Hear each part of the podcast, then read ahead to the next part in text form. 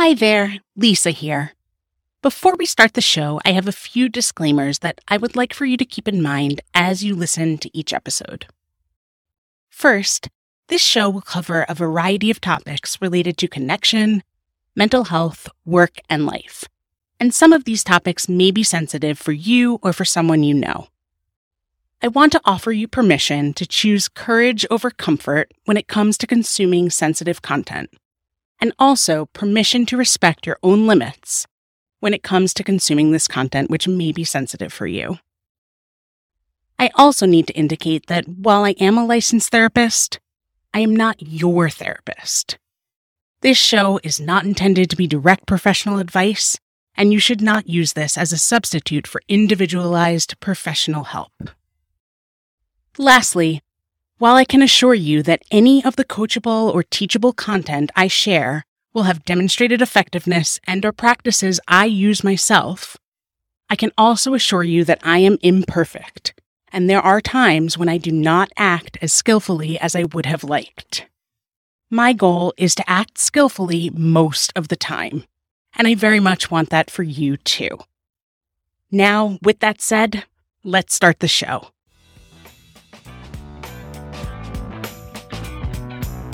Hello, and welcome to Wired to Connect, the startup mental health podcast that keeps you going every week with our easily digestible lessons, skills, and stories that you can put into practice immediately.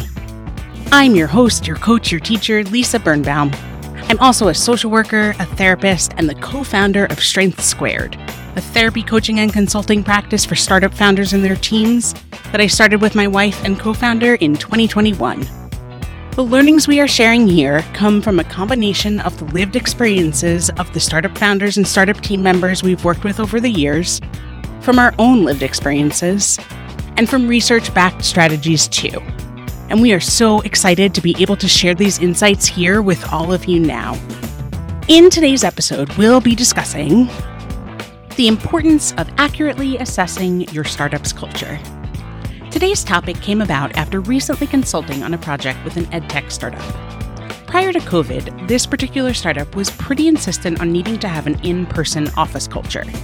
They had maybe one or two employees that they made exceptions for and allowed them to be remote, I believe because they had relocated, but they certainly did not want this to become the norm.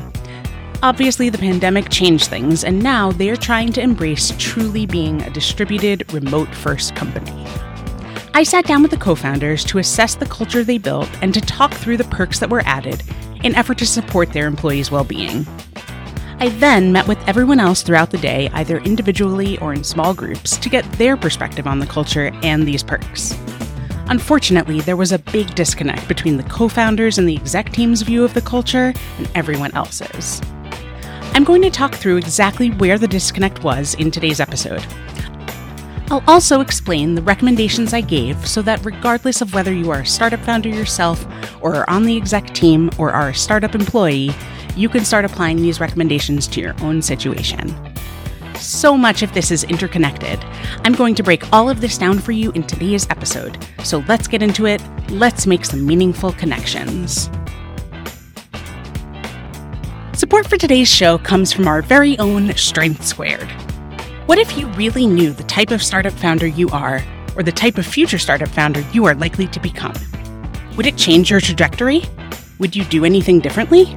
Well, now you can better answer these questions for yourself by taking the quiz we created specifically for startup founders and future startup founders.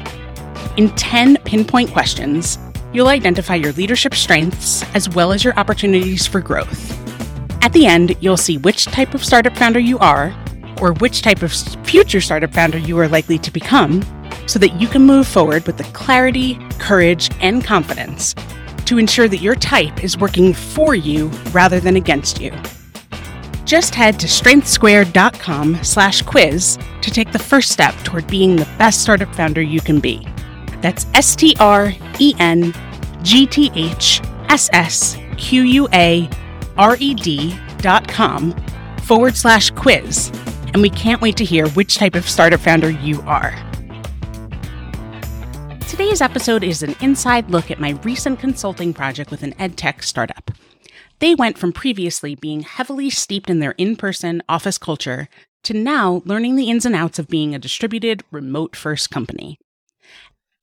After meeting with the co founders and all of their employees, it was clear there was a big disconnect between the co founders and the exec team's view of their company's culture and everyone else's. I'm going to take you through this disconnect so that you can better understand how it surfaced. Let me start with the areas of alignment, though, the places where everyone was generally on the same page to help provide you with some context. These co founders did a really nice job pivoting their offerings during the pandemic, an excellent job transitioning to a distributed, remote first culture, and relatively speaking, they haven't had a tremendous amount of turnover. They've embraced asynchronous communications, they've refined their onboarding so that their experience is meant to happen virtually, and they up their game with the new swag they're sending to new hires and periodic surprise deliveries they're sending to everyone too. They also did a really nice job rolling out well-being perks, such as reimbursements for things related to both physical health and mental health, updating their parental leave policy, and switching over to unlimited PTO. The areas of non alignment and points of disconnect seem to have a common theme. While the exec team pointed to these well being perks to show that their culture supported work life balance, Everyone who was not on the exec team agreed that these well being perks sounded good in theory, but that in practice they really missed the mark. When I dug into that a bit more, it made so much sense. In conversation after conversation, it became clear that in spite of the changes made during the pandemic, what was being reinforced was an always on, never not working hustle culture. And that in order for folks to feel able to take advantage of these perks, they would need to have sufficient time available outside of time spent either on work or thinking about work to actually use these perks. They would need to have their co founders and their leaders modeling for them the fact that they are using these perks. And they would also need to have their co founders and their leaders encouraging them to actually use them too. It also became clear that a number of folks not on the exec team felt disconnected from one another and believed that their opinions on the direction of their product was not valued. When I dug into these a bit more, it became clear that even though they like the distributed remote first culture that's emerging, they also miss the non work in person connection. In a number of conversations I had throughout the day, I also heard how most decisions at this company, including those related to product direction, were made in a very top down way. And it became clear that folks not on the exec team wanted to be included, wanted to feel heard, and wanted their opinions valued. After spending the day meeting with everyone, and after helping them understand the importance of rest, recovery, and downtime, I gave some initial recommendations to the co founders and the exec team as well as some initial recommendations to those not on the exec team.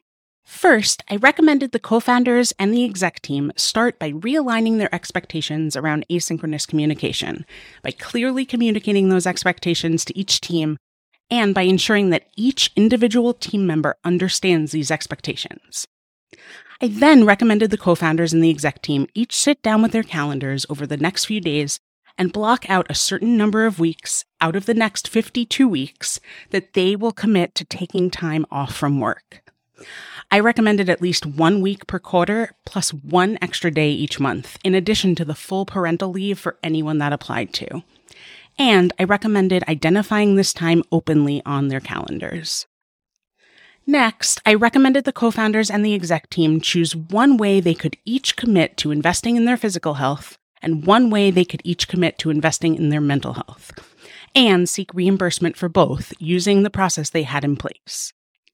For any of them who identified difficulty turning off, difficulty spending time either not on work or not thinking about work, and difficulty buying into anything other than hustle culture, I recommended therapy specifically to work on these and to prevent burnout. Regardless of how each of them committed to investing in both their physical health and their mental health, though, I again recommended they each identify these ongoing times openly on their calendars.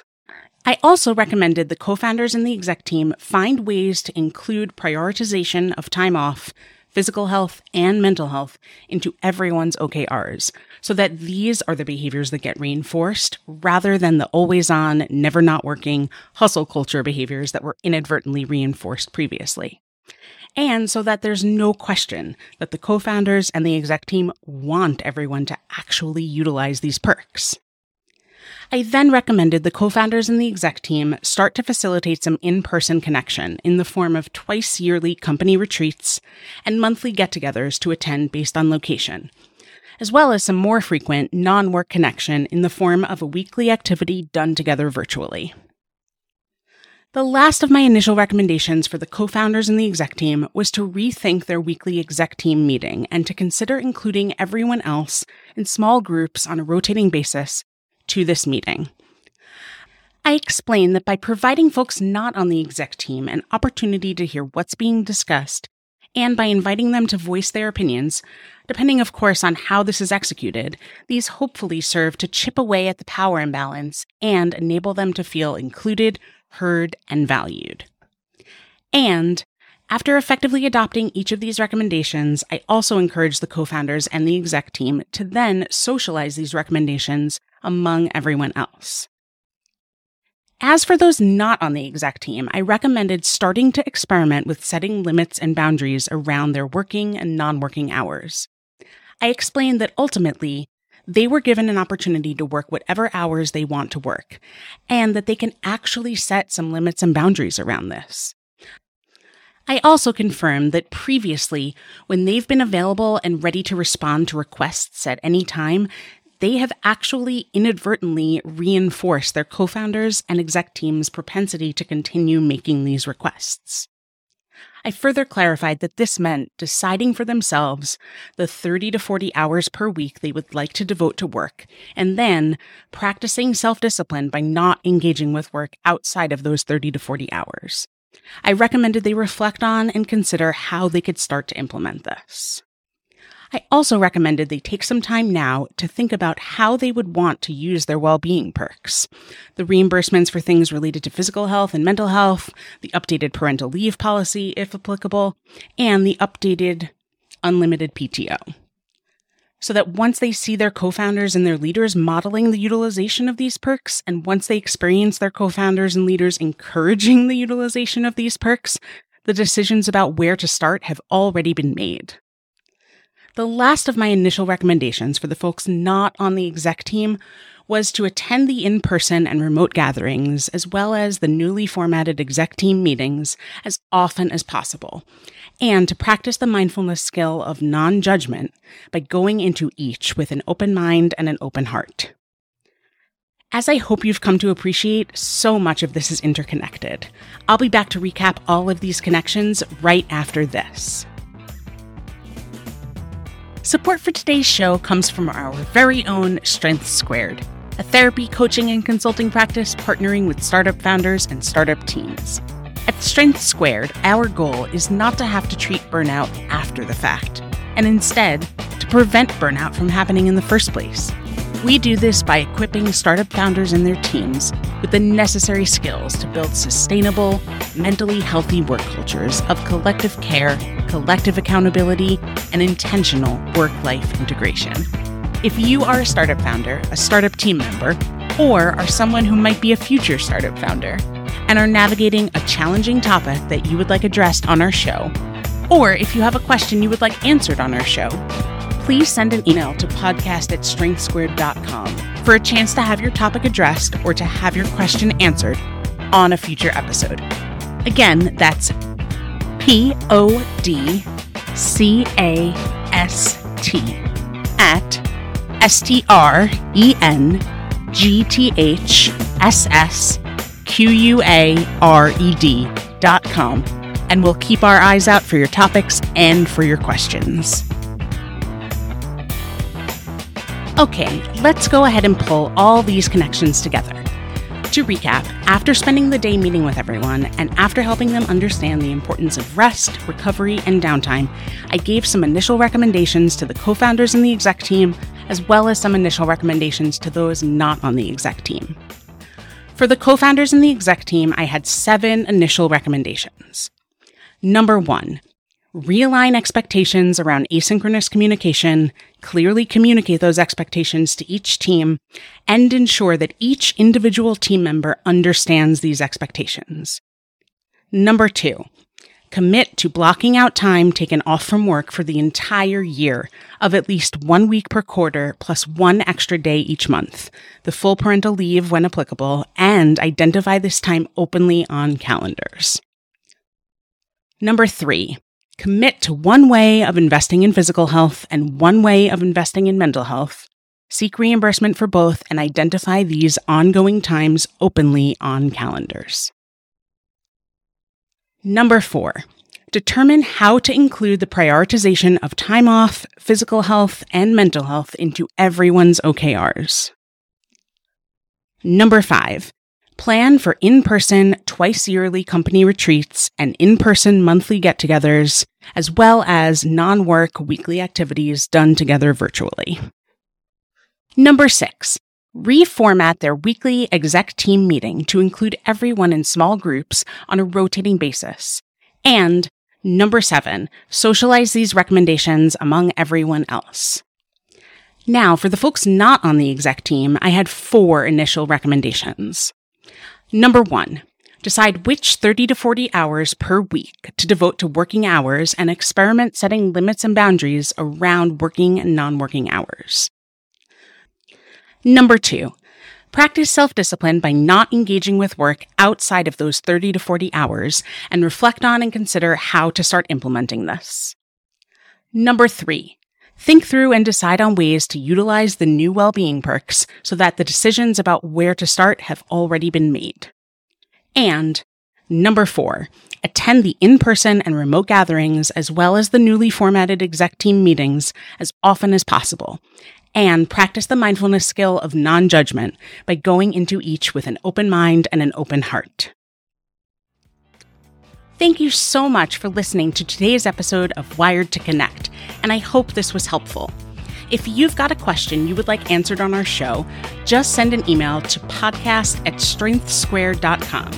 That's P O D C A S T at S T R E N G T H S S Q-U-A-R-E-D dot com or use the link in the show notes. And if you would like a chance to win a free startup coaching session, which retails for $500, keep your ears out in the very next section for the instructions. That wraps up today's episode. I hope you loved it. Don't forget to hit subscribe or follow on your favorite podcast app so you don't miss an episode. And we are currently giving away our free startup coaching session. If you want to win a free coaching session, just leave us a rating and write a review on Apple Podcasts or the podcast app of your choice, and you'll be entered in our weekly random draw. This type of startup coaching session retails for $500 and can be yours for free by rating and writing a review of our podcast. Then, listen in next week to see if you won. It's that simple. Thanks so much in advance for supporting us on Apple Podcasts or on the podcast app of your choice. Before I go, I want to leave you with this. After assessing this edtech's culture, the biggest concern for me was actually not the disconnect between the co founders and the exec team's view of their culture and everyone else's view of their culture. The biggest concern for me was that the folks not on the exec team were telling me all about this disconnect rather than telling their co founders and their execs directly. I spoke with them at length about this, so I'm not sharing anything here that I haven't already shared with them or anything they haven't okayed me sharing. And I think it's important to note here, too, that in order for those not on the exec team to have felt okay voicing their concerns, there needed to be a level of psychological safety. And unfortunately, that psychological safety did not exist. Psych safety is an immensely important topic, so I'm going to devote our next episode entirely to that. Okay, I think that's it for me for today. Be sure to tune in to our next episode, episode 11, which will be all about psychological safety. Can't wait to connect with you then. Thank you to my incredibly talented cousin, Andrew Fisher, for writing and playing the original music for this show. And from the bottom of my heart, thank you to my amazing wife, partner, and co founder, Marisa, for your belief in me and in this show, for everything you do for our family and for Strengths Squared, for everything you are doing behind the scenes for Wired to Connect, and without whom none of this would be possible. Lastly, and perhaps most importantly, Thank you so much to all of you who are listening for supporting us by choosing to spend your time with us, for connecting with us, and for keeping an open mind and an open heart. I'll look forward to connecting with you in next week's episode. And until then, take good care. And remember, we are all wired to connect.